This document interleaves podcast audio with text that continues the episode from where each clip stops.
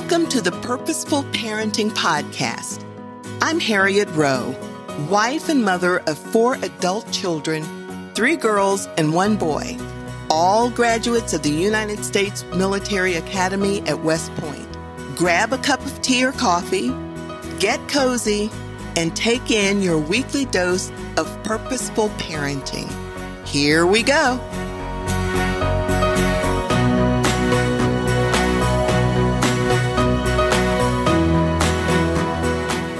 Welcome to another episode of Purposeful Parenting. You may be in the heat of raising a teenager, or perhaps you've just gotten out of the teenage years, or you may be getting ready to enter the t- teenage years. Well, either way, whether you have experience with the teenager or you're in the middle of a working with the teenager, raising a teenager, or just listening to friends, you know that it's time to hold onto your hat because teenage years can be very interesting, but they can also be very rewarding to both the teenager and to the parent. Now, the teenager requires a balance between support and autonomy. And there has to be some open communication. And that communication has got to be built on trust. Teenagers are characterized by needing an increased amount of independence and their identities forming. Or I like to say that they are looking to see what the will of God for their lives might be. And they are also exploring what it's like to be an adult and having adult responsibilities. So parents of teenagers then must do a number of things. They have to maintain open and non-judgmental communication. You have to respect the teen's need for growing privacy and autonomy. And you need to promote healthy self-esteem and body image. Set um, clear expectations and boundaries. Support the teen's exploration and his or her passions, where they might be leaning to and what they are interested in doing. And you need to be guiding the teen in making responsible choices. So let's take a look at some of the key aspects that we just talked about and things that you as the parent need to think about in order to raise a successful teenager. 1 Timothy 4:12 tells us, "Let no one look down on your youthfulness, but rather in speech, conduct, love, faith, and purity show yourself an example of those who believe. And parents, in order for a teen to show him or herself an example of those who believe, they have to learn that from you. And it starts with open communication because having open communication will fix it so that your child will listen to what you're saying you have to maintain this open communication in a non-judgmental way. You cannot belittle things that your teenager says. And it's important to let your teenager know that you're listening to them. Encourage them to express their thoughts, their opinions, and their concerns. And never, ever belittle anything that they say to you listen actively and validate their emotions. And active listening means that you are listening, but you're not interrupting when they're saying something. And you are feeding back to them what they are saying so that they know you hear them. You need to create a safe space where they can feel comfortable discussing topics that may be sensitive to them and you need to seek guidance when you need it. Now, a safe space is not bringing up stuff about your child in front of your friends or his or her friends. You need to make sure you respect your child and that you have a safe space and a safe time to talk to them and listen to them. You also want to respect their autonomy and independence. You need to acknowledge and support your teenager's growing need for this autonomy. Allow them to make decisions. Now, as they've been growing, you've been given them the opportunity to decide do you want this for lunch or do you want that for lunch? Do you want to wear this outfit or do you want to wear that outfit? Well, in their teenage years, that's going to get a little bit more complicated. You need to allow them to make some decisions and take responsibility for their actions.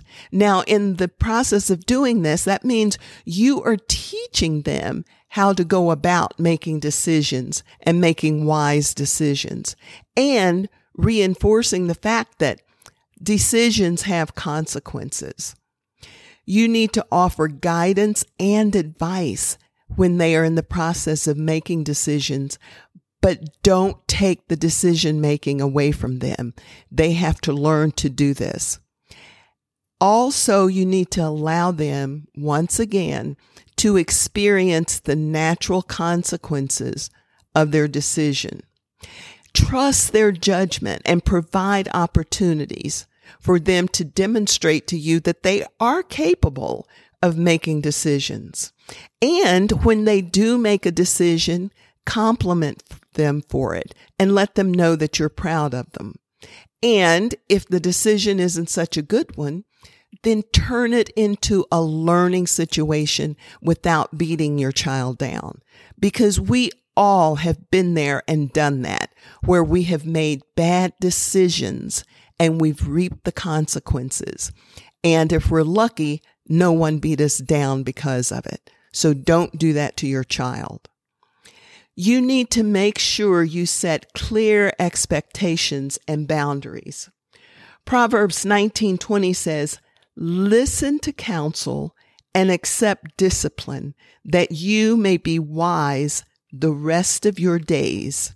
So in setting expectations and boundaries for your child, you're helping them to become wise. You're letting them know what they need to expect and what the consequences are.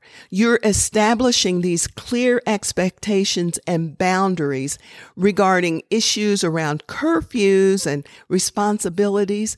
And yes, their academic performance because it's very important. You need to involve your teenager in setting these rules and to promote their sense of ownership.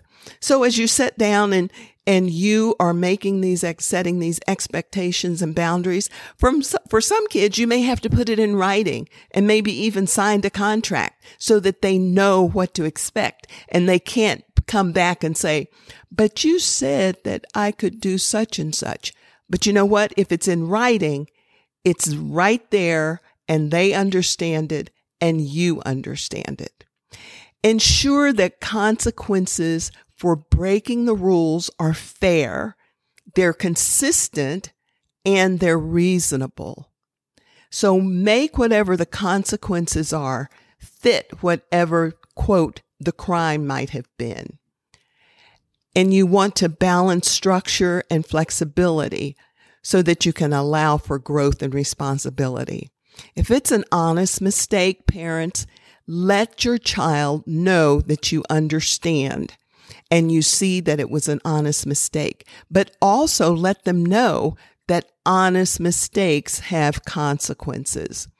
And once again, if you are the one at fault, it's important that you bite the bullet, so to speak, and apologize to your child. You want to support identity development. And this goes back again to helping your child find out what God's will is for his or her life. Adolescence is a time for self discovery and identity formation. So you want to encourage your teenager to explore their interests, their talents, and their values and let them know that God created them for a reason. They are here on this earth for a reason and you can help them find what that reason is by following God's word. You want to support their pursuit of hobbies, their extra extracurricular activities and their passions. And respect their individuality and avoid trying to impose your own aspirations or your expectations on them. When I was a guidance counselor, I was always shocked over how many parents tried to force their children to head in the same direction that they headed in to try to get them to go to the exact same university that they went to. You need to give them that opportunity to explore the university you went to or explore the hobbies or the, the academic area that you went to. But you need to let them explore others so that they can do what God put them on this earth to do. And who knows, it might be the same thing, but don't force them. Respect their individuality. You want to once again encourage them in helping to make healthy decisions. Help them develop critical thinking and decision making skills. Don't tell your teenager what they need to think. Tell them how to go about thinking, how to go about making decisions, how to rely on their values, on their upbringing, on their morals, and on God's word in making decisions and making critical things come to being. Discuss the potential risk and consequences of their choices. When you sit down with them, if they're trying to make a decision about something, let them know, hey, have you thought of what might happen if you go in this direction? Or have you thought what might happen if you go into this direction?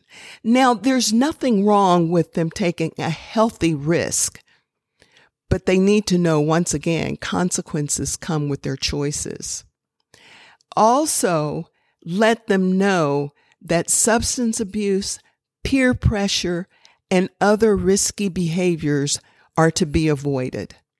Teach them to evaluate their options and let them know that there are long term consequences, consequences that could affect the rest of their lives.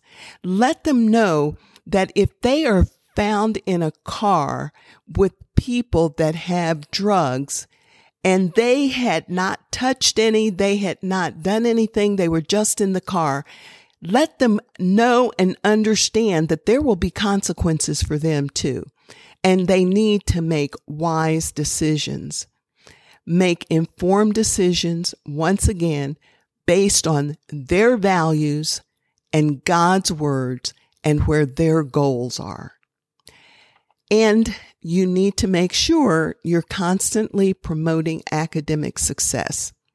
Support your teenagers' academic endeavors by providing environments where they can study and they can learn, making sure they have the information that they need, that they can get to the library if necessary, and, and encourage them to take challenging courses. I know there's some kids that will say, well, I, I need a week off or a month off or a semester off. So I'm just going to take this class. They need to stretch, encourage them to take challenging courses, encourage them to support, to, to support their own interests and to explore their interests and to set academic goals. And this doesn't leave you out of it, parents. You need to make sure you are in there offering guidance and making sure that they are following the right path, whatever it is that they want to go, do, that they are taking courses that challenge them. offer them guidance and help them to manage their time, manage their study skills and organization, and maintain once again open communication with your child regarding how he's, he or she is doing in school and with the teachers so that they know that you are involved in your child's education. It makes all the difference in the world. You want to foster emotional well-being. And this once again boils down and comes down to open communication. If you have a good communication with your children, with your adolescents, then you will know when there's something that's not quite right and your child is more apt to come to you. Adolescence can be emotionally challenging. So you need to be attentive to your, uh, your teenager's emotional well-being and you need to once again provide support and make it non-judgmental and do it in an environment that is not judgmental. Encourage healthy coping mechanism such in engaging in physical activity, maintaining social connections, healthy social connections, and help them in expressing emotions through different outlets. Your child may not be able to verbalize something that's going on, but he or she may be able to put it in writing and give it to you. Whatever way your child can express, express his or her emotions, that's what you want to have him or her do. And once again, if it's necessary, you need to seek professional help for any mental health concerns. Never ever negate anything that's going on. And here I need to stress that you need to make sure if you seek professional help that it's someone that has your same values and your same morals and your same view of God's word. Because I'm sure you can agree with me on this. The way the day today is, you never know what people will be telling your child. Let me mention this. If someone tries to encourage your child that he is not a boy and should be a girl, or if she is not a girl and should be a boy, you put a stop to that right away. God does not make any mistakes. And you need to teach your children that God made them the way they are because he has a special purpose for them and he does not make any mistakes. And parents, you have got to be careful and not fall into that trap because it's all over the place now. That's my soap opera or soapbox, I should say. Once again, foster emotional well-being. And if you have to seek help, make sure it's someone who have your same God given values. Oh, and let me say this. Just because it's in a church does not mean that it's going to be God given. Make sure any minister is preaching and talking what's in the Bible because that is what counts. That is the important thing. If someone tells you that there's an error in the Bible, in God's word, turn around, grab your child and find another place that teaches straight from the Bible. Parents, use your discernment when it comes to dealing with people who are dealing with your children. Your children are God's greatest gift to you, and He entrusted them to you for a reason. God gave the child that you have to you because you are the best parent for that child. regardless of what that child is like. You are the parent that God chose for that child. The next thing you want to do with your child is teach them financial literacy. You want to introduce your teenager to financial responsibility and money management. What we did with each one of our children when I forget what age, maybe they were in the ninth grade, we set up a checking account and every month we would put so much money in there. And that was what they would use. And they would tithe so much, they would save so much, and they would have something to spend. So do whatever works for you in order to teach your, your, um, teenager financial responsibilities and money management. I know now there's so many things that you can do with uh, different cards for your teenager and whatever, but it was the checking system and the saving account that worked for us.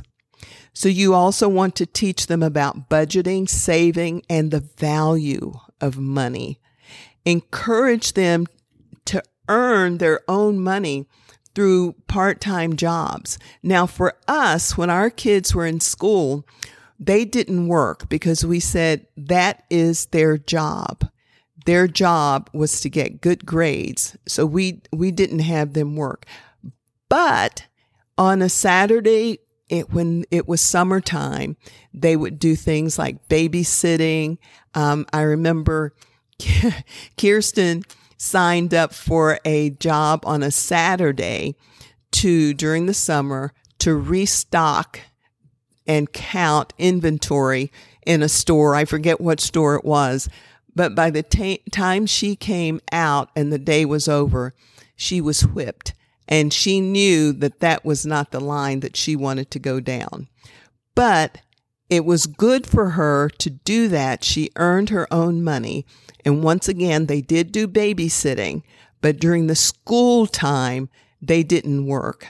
And we were blessed that they didn't have to. And teach them to be responsible with credit card use and the importance, once again, of financial planning. I had a friend that I worked with as a guidance counselor, and she said she fell into the trap when she was in college. They would come in and have you sign, and they would do a little bit of a check uh, to see if you could handle this credit card. So she signed her name on it. Next thing she knew, she was in thousand dollars worth of debt. And it was because they were finding these kids on campus signing up for these cards and they didn't have a clue how to deal with them. So be careful with that and teach your child financial responsibility. And you want to promote healthy relationships. Guide your teenager in developing and recognizing what a healthy relationship is with peers, with boyfriend, girlfriends, with family members even. Teach them about respect and consent and healthy boundaries. Teach your child that if somebody says, this is a secret between you and me, that is not healthy. Teach your child to know no adult will tell a child, keep this a secret. If they do, there's something up and they need to come to you. And that needs to be taught at all stages of development and reinforced throughout. You want to encourage them to build positive friendships based on trust, support, and shared values. And they will be looking at you and your friends' parents. Once again, you are your child's best teacher, not just through verbalizing, but through actions and you want to address any concerns or red flags that they may encounter in their relationships. If they come to you and tell you that there is something that bothers them about a relationship, then you need to sit down, listen to them, take them seriously, and find out more. Do some investigation about what's going on. You want to be a supportive role model. You want to show consistent support consistent understanding and respect for your teenager.